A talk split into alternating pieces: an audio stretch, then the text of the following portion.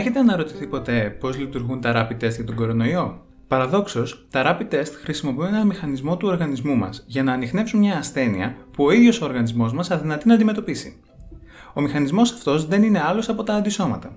Μόρια που έχουν τη μοναδική ικανότητα να αναγνωρίζουν οποιοδήποτε μόριο θέλουμε και να προσκολώνται σε αυτό. Ο οργανισμός μας εκμεταλλεύεται αυτή την ιδιότητα για να ξεχωρίσει οποιαδήποτε ξένη ουσία εισέρχεται στο σώμα μας και να την κάνει πιο εύκολα ανιχνεύσιμη από τα ειδικά κύτταρα του νοσοποιητικού μας συστήματος, ώστε αυτά να την αντιμετωπίσουν. Κάτι ανάλογο γίνεται και στα rapid test. Τα τεστ έχουν έτοιμα αντισώματα τα οποία αλληλεπιδρούν με πρωτεΐνες του ιού. Αν έχουμε μολυνθεί από τον ιό, τότε είναι πολύ πιθανό να ανιχνευτούν και οι πρωτεΐνες του. Πώς όμως έχουν τα αντισώματα αυτή την ικανότητα να αναγνωρίζουν οποιαδήποτε ξένη ουσία? Τα αντισώματα παράγονται από μερικά από τα ειδικά κύτταρα του νοσοποιητικού μας συστήματος, τα β' λευκοκύτταρα.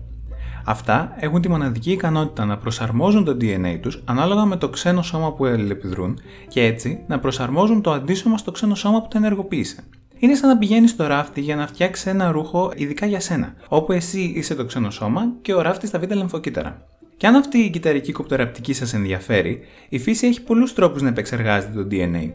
Από τις πιο απλές μεθόδους, όπως τις περιοριστικές ενδονουκλεάσες, που αναγνωρίζουν συγκεκριμένα τμήματα του ντι εν έι, μέχρι και τις πιο σύνθετες, όπως η κρίσπαρ κας νάιν, που μπορεί να, ενεργοποιη... να χρησιμοποιηθεί για να απενεργοποιήσει on demand ολόκληρα γονίδια. Οι περιοριστικές ενδονουκλεάσες παράγονται από βακτήρια, και ο σκοπός τους είναι να προστατεύουν το βακτήριο από ιούς που μπορούν να το προσβάλλουν. Αυτό τις κάνει πολύ χρήσιμες για να εντοπίσουμε τη θέση τέτοιων τμήματων στο ντι εν έι. Αλλά οι επιστήμονες δεν σταμάτησαν εκεί, καθώς σκέφτηκαν ότι μπορούν να χρησιμοποιήσουν τα τμήματα αυτά ως σημεία αναφοράς για να εντοπίσουν άλλα που δεν μπορούσαν να αναγνωριστούν από ενδονουκλεάσεις. Για παράδειγμα, το τμήμα Α, που δεν αναγνωρίζεται από κάποια περιοριστική ενδονουκλεάση, βρίσκεται μεταξύ των τμήματων Β και Γ που είναι ανιχνεύσιμες. Με τον τρόπο αυτό, οι ερευνητές κατά τη δεκαετία του ογδόντα έφτιαξαν τον πρώτο χάρτη του ανθρώπινου γονιδιώματος, δηλαδή έναν χάρτη στον οποίο μπορούμε να βρούμε τη θέση όποιου τμήματος του ντι εν έι μας ενδιαφέρει. Η κρίσπαρ κας νάιν, από την άλλη, είναι μία από τις πιο επαναστατικές μεθόδους στη μοριακή βιολογία, καθώς μας έχει δώσει τη δυνατότητα να επεξεργαζόμαστε το ντι εν έι με εξαιρετικά μεγάλη ακρίβεια.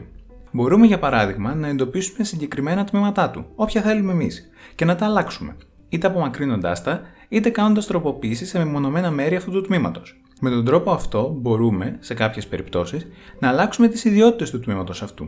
Έτσι, μια τέτοια μέθοδος θα μπορούσε να εφαρμοστεί για την αντιμετώπιση ασθενειών που πηγάζουν από προβλήματα στο ντι εν έι του ασθενή. Όλες αυτές οι μέθοδοι που αναφέραμε είναι ιδιαίτερα χρήσιμες και για τους επιστήμονες, που τις αξιοποιούν καθημερινά τόσο για να αναπτύξουν καινούριους τρόπους διάγνωσης και θεραπείας ασθενειών, όσο και για να μελετήσουν τον κόσμο γύρω μας.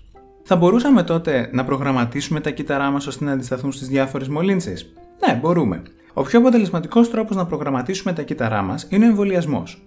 Όταν εμβολιαζόμαστε, εκθέτουμε τον εαυτό μας είτε σε μια πολύ λιγότερο επικίνδυνη εκδοχή του ξένου σώματος, είτε σε μια πολύ μικρή ποσότητά του που δεν μπορεί να μας βλάψει. Σε κάθε περίπτωση, ενεργοποιούμε τα β' λεμφοκύτταρα, ώστε να σχηματίσουν αντισώματα και αν ποτέ μολυνθούμε, τα αντισώματα αυτά θα παραχθούν γρήγορα και σε πολύ μεγάλες ποσότητες, αρκετές ώστε να μας προστατεύσουν.